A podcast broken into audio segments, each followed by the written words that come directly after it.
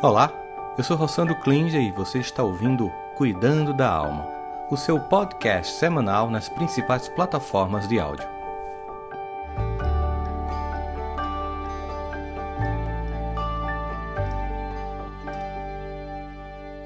Seja muito bem-vindo, seja muito bem-vindo. Sou Rossandro Klinger, psicólogo, escritor. Estou aqui falarmos disso, desse conteúdo que traz a nossa vida para um padrão de vida melhor. Sempre começo cuidando da alma, agora com uma frase é, para que a gente possa refletir. E eu trouxe uma frase que eu acho muito incrível do Martin Luther King Jr., que ele diz assim: O perdão é um catalisador que cria a ambiência necessária para uma nova partida, para um novo reinício.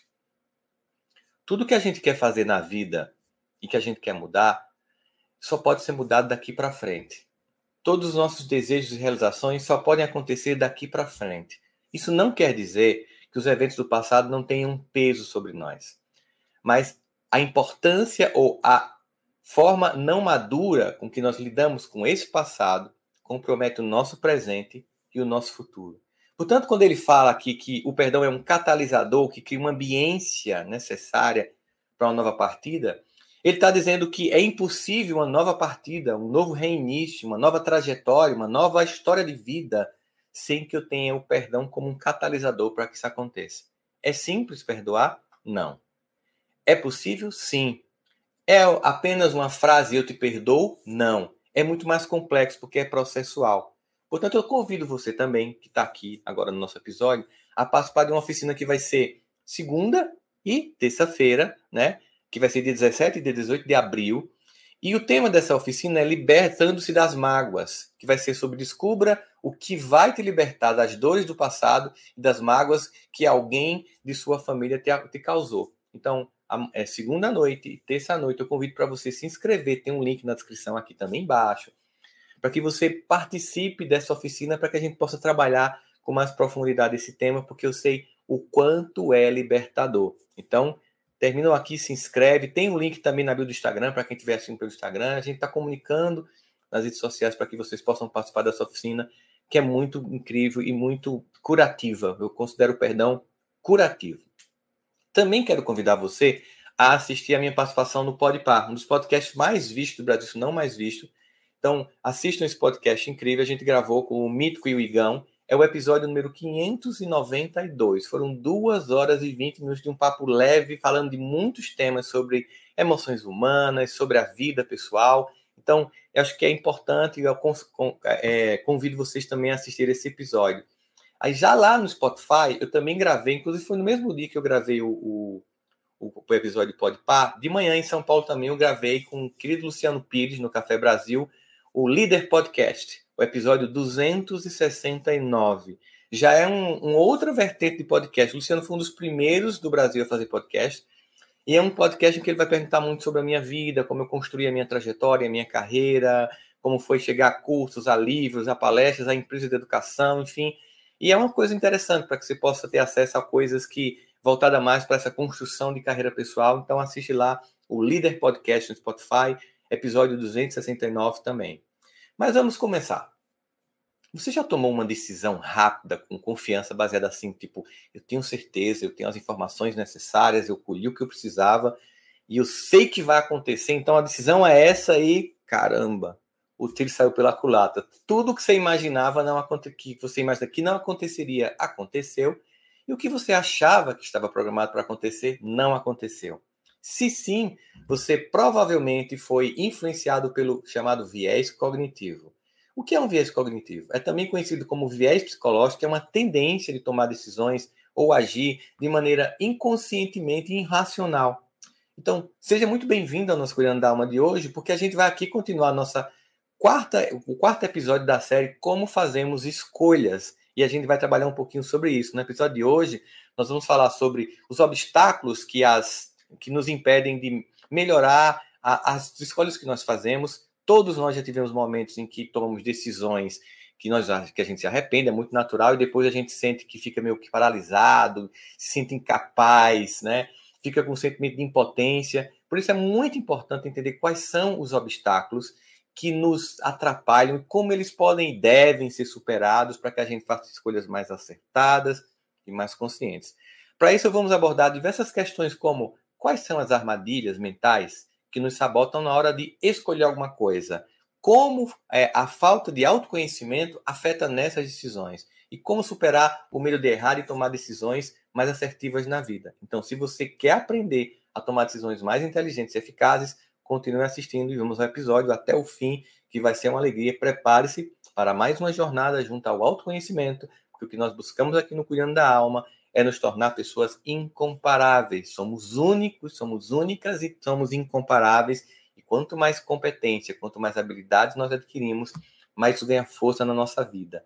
Bom, se você está aqui, você gosta de conteúdos como esse, eu te convido a seguir o canal. A gente está perto de atingir um milhão de pessoas no canal do YouTube. Então, se você está escutando no Spotify depois, você está vendo no, no, Instagram ou em outras redes sociais como Facebook, depois vai lá no YouTube, clica para seguir o canal, para colocar o sininho de notificações, para que a gente possa atingir esse número que sempre é, com a ajuda de vocês, vai ser uma alegria muito grande para a gente chegar ainda mais corações junto nesse processo. Então, acompanhe a gente também no Spotify, no Diesel Podcast, nas plataformas, em qualquer rede social minha, arroba você vai ter sempre conteúdo de desenvolvimento emocional. Estamos aqui também com o apoio da Educa, que é uma empresa que eu tenho com meu querido amigo e irmão Jaime Ribeiro, de educação socioemocional, que chega nas escolas, ainda mais em momentos como esse, tão demandadas e angustiadas por tudo que está acontecendo. Tenho falado com várias escolas parceiras, nós temos milhares de alunos pelo Brasil, com milhares de escolas, e a gente está chegando junto para apoiar nesse processo de desenvolvimento das competências emocionais. Se você quer levar para sua escola isso, que inclui uma jornada incrível de educação para pais, também embarcado no socioemocional. A gente cuida também da família. Entre em contato agora no 011 93 266 7774. Não importa que hora você ouviu, manda lá que a gente vai entrar em contato com você. 011 93 266 7774. É uma alegria estar com vocês. Mas a gente tem é, esse objetivo de construção dessa jornada saudável de vida humana. Nós vamos ao nosso tema de hoje. Os seres humanos, eles tomam milhares de decisões todos os dias. Eu, você, a gente acorda já com um monte de coisas para fazer, decisões para tomar. Que roupa? Por onde eu vou? Se eu dá tempo tomar café? Não. Desde as coisas mais simples, como a jornada matinal para sair para trabalhar ou para ir para a escola, para a universidade, até coisas mais complicadas, por exemplo, como eu vou ter essa conversa difícil no meu casamento, na minha relação com o filho, com a filha, ou é, que coisa eu vou, como é que eu vou comprar um imóvel, a gente tem o tempo inteiro, a nossa vida é feita de escolhas, de decisões que a gente tem que tomar o tempo inteiro. No entanto, para economizar tempo e energia, nosso cérebro, eles dão, dão a mesma atenção a cada, não vão dar a mesma atenção a cada decisão. Então, o cérebro ele vai criando certas estratégias para que simplifique o processo de escolha. Basicamente é isso. Só que ao fazer isso, que é legal, isso também compromete a nossa capacidade de ter uma escolha mais consciente a gente termina criando atalhos mentais para fazer escolhas mais simples. Mas os cientistas do comportamento humano, que trabalham neurociência, eles falam que esses atalhos são conhecidos como vieses. Eles não são bons, nem são ruins, apenas eles existem como atalhos que nós criamos para simplificar as nossas escolhas. Eles nos ajudam em certos casos, mas em muitos casos eles nos atrapalham. Então eu vou elencar no episódio de hoje quais são esses vieses. Esse é o episódio de hoje. Quais são esses vieses que atrapalham a minha percepção mais real de como um evento se dá. Vou falar primeiro sobre o viés da falácia do jogador. A falácia do jogador também é conhecido como a falácia do Monte Carlo, que é um lugar onde tem muitos cassinos na Europa. Ocorre quando o indivíduo ele acredita erroneamente que um determinado evento aleatório, né, ou menos provável, ou mais provável de acontecer com base no resultado de um evento anterior ou de uma série de eventos. Essa linha de pensamento é incorreta pois esses eventos do passado não alteram a probabilidade que alguma coisa no futuro vai acontecer. Então, vamos supor que você jogou dados e funcionou. Não, então eu estou com a sorte do jogador. Eu vou jogar novamente e perde tudo. Vocês já devem ter visto filmes assim. Já deve ter visto pessoas que fizeram investimentos, estavam ganhando na bolsa e de repente se empolgaram, acharam que porque estavam acertando no passado, aquilo lhe garante uma possibilidade que isso vai acontecer o tempo inteiro, e aí você faz uma jogada fatal e tem gente que acumulou fortunas e perdeu tudo num único dia, porque não, não entendeu que a vida surpreende. Então, isso vai gerar um outro tipo de viés que também é muito comum, que é o viés de excesso de confiança. A gente tem, a gente imagina que você por exemplo, vai deixar cair o seu telefone celular, assim, num canto, cai na piscina, na banheira ou no banheiro, e você pega, aí você resolve, não, eu, eu dou conta. Sei lá, pega a sua chavezinha de fenda, daquelas que você usa para computador, que é mais fininha, e resolve abrir o seu telefone e descobre que você não consegue montar. Você teve excesso de confiança. Deixa que eu resolvo. Não, isso aqui é simples. Ah, o excesso de confiança ele tem uma falta de humildade, né? Depois que você desmonta tudo, você percebe, caramba, para que, que eu fiz isso? Gente, eu já fiz isso.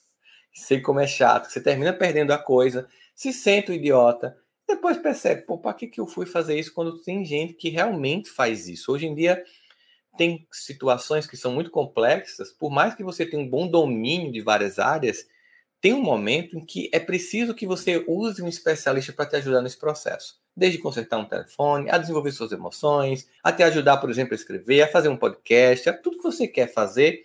É importante não chegar com essa de eu já sei. Excesso de confiança leva as pessoas a fazerem péssimas escolhas. Um outro viés também é um viés de negligência de probabilidade.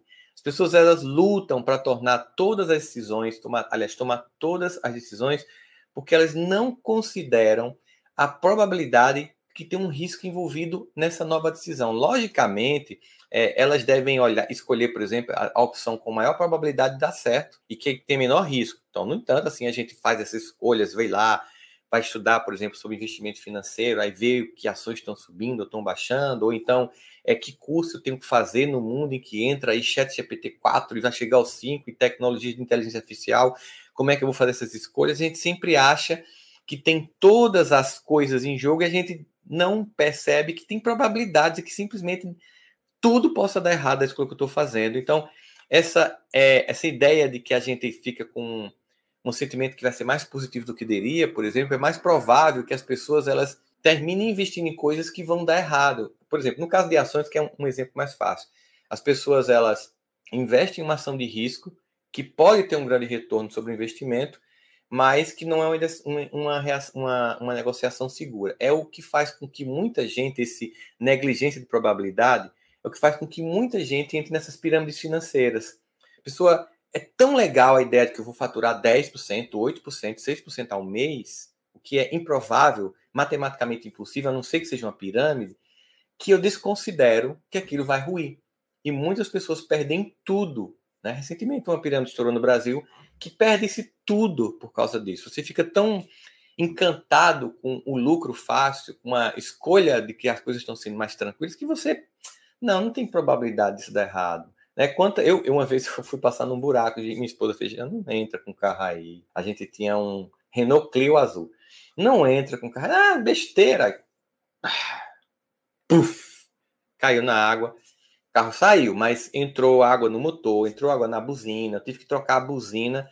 Aquela ideia de que não, eu sei, eu já passei nessa rua e, e se de quando eu passei para cá, ou se naquela chuva mesmo que eu estou ali vendo, abriu-se um buraco que eu não estou vendo porque a água está por cima dela. Então, quantas coisas são encobertas e que você não está percebendo? Você precisa ter mais cautela para poder perceber isso e evitar erros. Um outro viés é o chamado viés de seleção observacional. É o que a gente chama de viés de seleção observacional, é o que a gente faz que a gente perceba coisas que a gente não percebia antes. É uma, um viés cognitivo que faz a gente sentir como se as aparências de certos eventos ou coisas não fossem coincidências, embora elas sejam. Por exemplo, vamos imaginar que você nunca tinha ouvido a palavra obscuro. E aí você olha, alguém falou: Ah, eu achei aquele comentário de Marta tão obscuro. Aí você faz, que palavra legal. Pô, eu vou ler o que, o que é obscuro. Ah, que não é tão claro, que não que está em oculto. Ah, legal. Em vez de eu dizer assim, é, não foi claro, vou dizer obscuro, né? Legal. Aí você passa a usar a palavra obscuro. Aí você olha no jornal obscuro. Olha no revista obscuro. Vai num post da internet obscuro. Caramba, essa palavra está chegando para mim. Entenda. Como ela não estava no teu repertório, ela passava, mas você não percebia. Quando ela vem para o teu repertório, ela passa a ser mais percebida. E aí dá uma sensação de coincidência. Que não é. É tão somente o fato de que agora aquilo se tornou evidente para você. Agora pensa quantas coisas você não tem tornado evidente que você não tem percebido. Quantas situações, quantas pessoas, quantas conversas, quanto conhecimento você não percebe e acha que não existe só porque você não percebe. Ou acha ingenuamente que passou a existir depois que você percebeu. Um outro viés é o chamado erro de atribuição fundamental, que é uma tendência de culpar os outros, isso a gente sabe muito, né? quando as coisas dão errado na nossa vida. Então, em vez de a gente olhar objetivamente para a situação e perceber, caramba, eu deveria ter refletido mais, aqui está claro que eu tomei uma decisão equivocada, ah, porque eu estava aqui tentando me concentrar e você entra com o menino, sei o que lá, terminei fazendo escolha ruim. É tão fácil a gente culpar os outros, você pode julgar que alguém é, é, é, é, atrapalhou você, ou você julgar isso de forma estereotipada, né? Como se fosse uma coisa da personalidade da pessoa. Isso é muito ruim. É um erro de atribuição fundamental, que é uma tendência de colocar essa culpa em eventos externos, revela uma característica muito clássica da pessoa, que é a imaturidade psicológica. Porque a maturidade psicológica tem como característica, entre as muitas características da maturidade psicológica, emocional, é você ser muito mais responsável muito mais autoobservador do que projetar o problema nos outros. Então, esse esse que a gente chama de erro de atribuição fundamental, basicamente é uma que a gente chamaria em psicanálise, por exemplo, na teoria freudiana, de projeção, né? E na teoria de Jung, projeção da sombra. Aí o que não é meu, que meu erro não é meu, é do outro. Sabe aqueles casais que são muito imaturos e que quando dá certo o filho, ah, é porque é meu filho, quando dá errado, seu filho é assim, é, quando é errado é porque é seu filho, quando dá certo é porque é meu filho. É essa ideia infantil que a gente tem de atribuir ao externo e nunca assumir. O problema disso é que ao não assumir isso, eu continuo imaturo, não vou crescer. Um outro viés é o viés de status quo. O viés de status quo ele é descrito como a nossa preferência pelo estado atual das coisas, que vai resultar uma resistência à mudança. A gente acha assim, não, eu adoro sorvete de coco, então só tomo sorvete de coco. Eu gosto da programação da TV esse horário, então não mude. Eu gosto que a tela da minha Netflix apareça assim. Quando muda, eu não gosto. Eu gosto quando o telefone está assim. Quando tem uma atualização, isso me incomoda. É uma tendência que as pessoas têm de estabilidade. Funciona para é, ela funciona para liberar recursos mentais para outras tarefas. Então, assim, como as coisas estão sempre no mesmo padrão, eu tenho que perder tempo tentando entender então eu vou usar minha mente para outras coisas. Mas o problema é que se fixando nisso, você vai ter a criatividade limitada, porque para criar eu tenho que sair do padrão e fazer algo novo. Pessoas que criam algo disruptivo, elas têm a capacidade de chegar e olhar. Você pega muita gente é, tem uma, uma, uma, percepção sobre Elon Musk muito negativa. E aqui eu não estou para julgar a personalidade de ninguém, mas analisando o cara do ponto de vista de negócios é, foi oferecido uma verba de quase 100 milhões para um monte de pesquisadores de uma agência espacial para produzir um foguete que pudesse voltar, porque o custo é muito grande. O foguete levava um satélite para o espaço, uma espaçonave, depois ele caía no mar destruído. Porque havia a, ideia de que foguete não dá ré.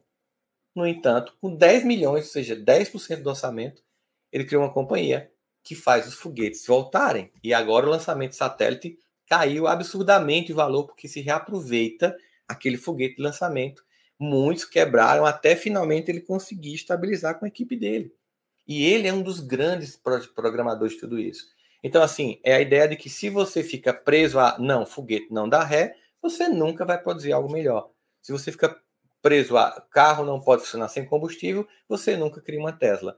Para que a gente invente na nossa área, qualquer que seja ela, é preciso que você não fique preso a esse viés de status, que você quer que tudo permaneça como sempre foi. Existe um viés chamado viés de negatividade, que é um lado que a gente faz com que a gente perceba as notícias ruins como mais impactantes. A gente tem muito mais tendência de deixar na nossa memória uma coisa terrível do que uma coisa boa. Tipo, você vai para um casamento, para um aniversário, a festa maravilhosa, aí, sei lá, no final uma pessoa corta o pé lá no caco de vidro de alguém que quebrou um copo. E você, meu Deus, estava uma festa tão linda, mais uma pessoa cortou o pé e saiu ensanguentado. Isso acontece, mas todo o resto da festa é incrível. Mas a gente tem uma tendência de negatividade muito grande que está sendo reforçada ainda mais pelas redes sociais, que ficam. Se começa a seguir perfis que só falam de coisas ruins, aquilo vai gerando uma sensação de que o mundo está num caos absoluto. E você vai dando muito mais crédito às notícias terríveis e desconsiderando tantas coisas incríveis que acontecem no mundo. Um outro viés é chamado viés de confirmação e escolha, que nós temos uma tendência de ser desencorajado por aquelas pessoas que não têm a mesma opinião sobre os assuntos diferentes. Assim, a gente termina só buscando conviver com pessoas que concordam com a gente. só buscando seguir nas redes sociais pessoas que dizem o que a gente quer escutar e excluindo ou apagando ou cancelando, né, ou deixando de seguir pessoas que dizem coisas diferentes. Simplesmente explica esse viés de confirmação porque é mais provável que a gente seja amigo das pessoas que são semelhantes a gente do que as que são diferentes. Essa história de que a gente se atrai pelos diferentes é mentira. A gente procura as pessoas que são próximas. É natural, pô, é muito mais fácil conviver com pessoas que é, votam no meu candidato, que torcem pelo meu time, que têm minha concepção de crença religiosa, mas você vai começar a criar bolhas e vai deixar de conviver com as pessoas e com a diversidade. Não significa dizer que você vai abrir mão do que você é, do que você pensa. O viés de confirmação é também é, referido como dissonância cognitiva, porque muitas vezes, para confirmar o que eu quero, eu nego a verdade. Então, se a mentira que chegou no meu WhatsApp confirma o que eu acredito, eu vou acreditar na mentira.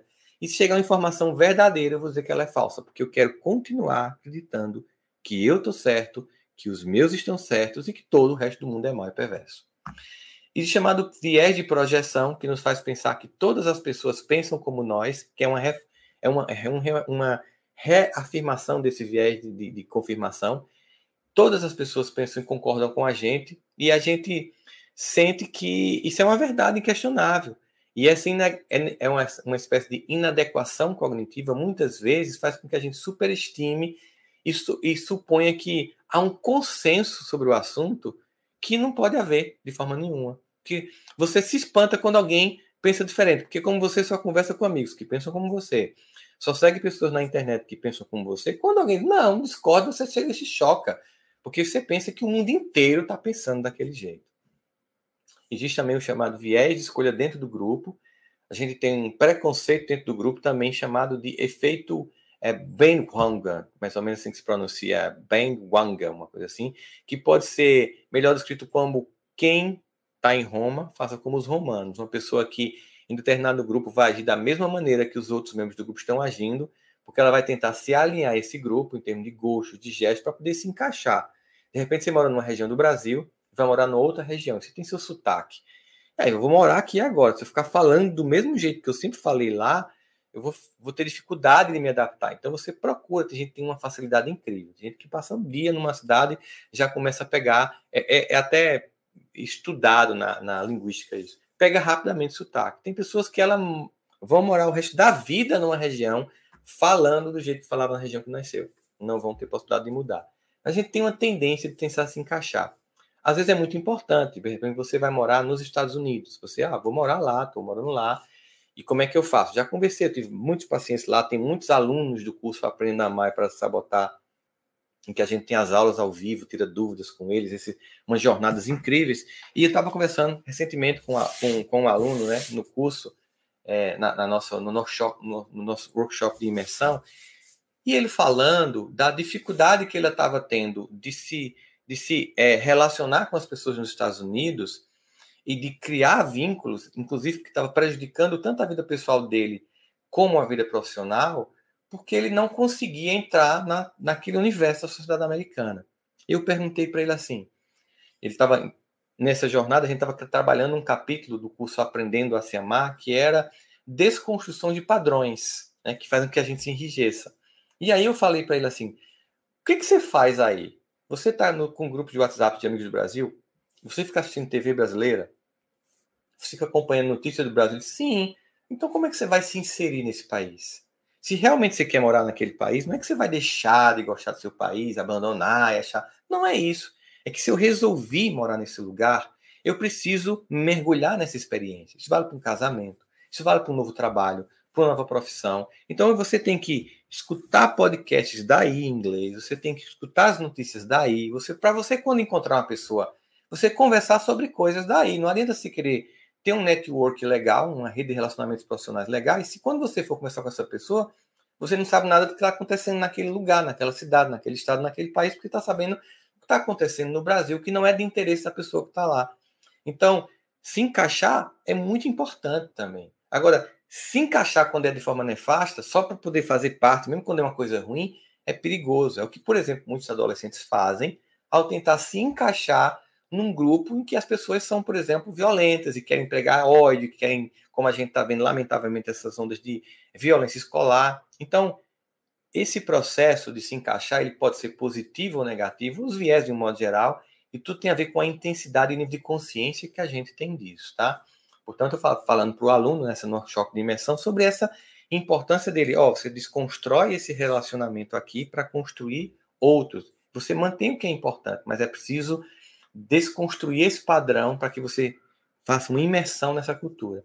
Esse tipo de viés, ele geralmente ocorre em grupos formados em torno de afiliação esportiva, religiosa, política, que é muito comum e que se chama também ao chamado viés de autoridade. Um viés de autoridade é um outro tipo, que é quando é, a gente favorece a opinião de pessoas que têm autoridade. Você vai levar muito mais em consideração do líder da sua religião, de um líder político que você admira, de alguém que tem um currículo muito importante. Então você vai considerar muito mais que essa pessoa esteja certa só que isso é tão forte que às vezes a gente confia nessas pessoas muito de forma tão intensa, mesmo quando ah, factualmente o que elas estão dizendo, é, o que elas estão afirmando é uma coisa completamente incorreta, imprecisa e falsa.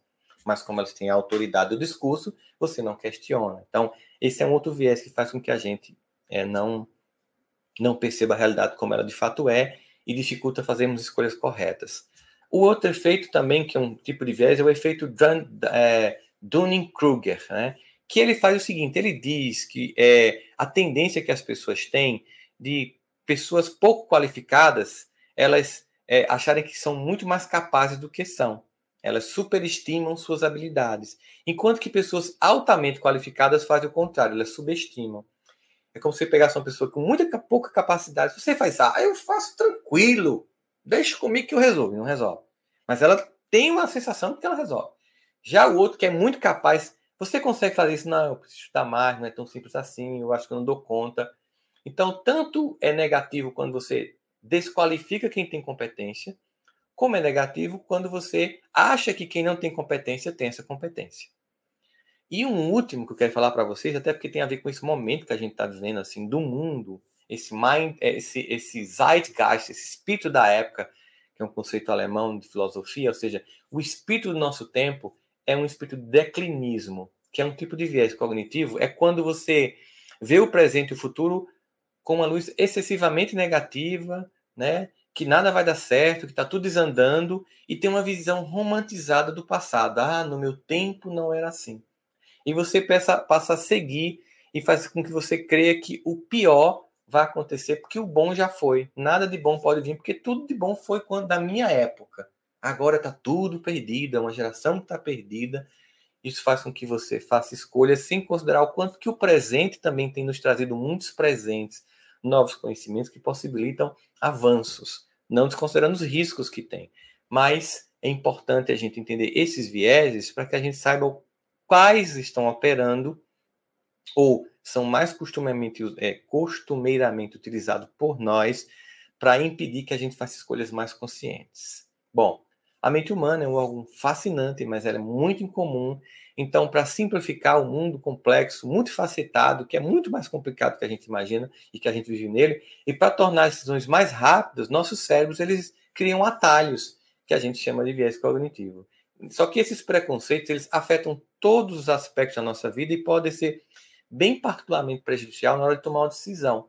Quando você quer usar o atalho e não um raciocínio mais elaborado, você pode errar muito mais. Viés cognitivos, eles ameaçam a nossa capacidade de tomar decisões imparciais, em frações de segundo, algo que é muito valioso para a maioria de nós, mas que em muitos casos não vai funcionar, porque precisa de muito mais análise, muito mais apoio. Então, embora não possa ser possível evitar completamente esses vieses, reconhecer que eles existem é o primeiro passo para que você possa evitar os efeitos prejudiciais dele. Então, certifique-se né, que a gente está sempre com impossibilidades cognitivas e quando a gente compreende isso, a gente ganha mais lucidez e consegue fazer escolhas mais acertadas para várias áreas da nossa vida.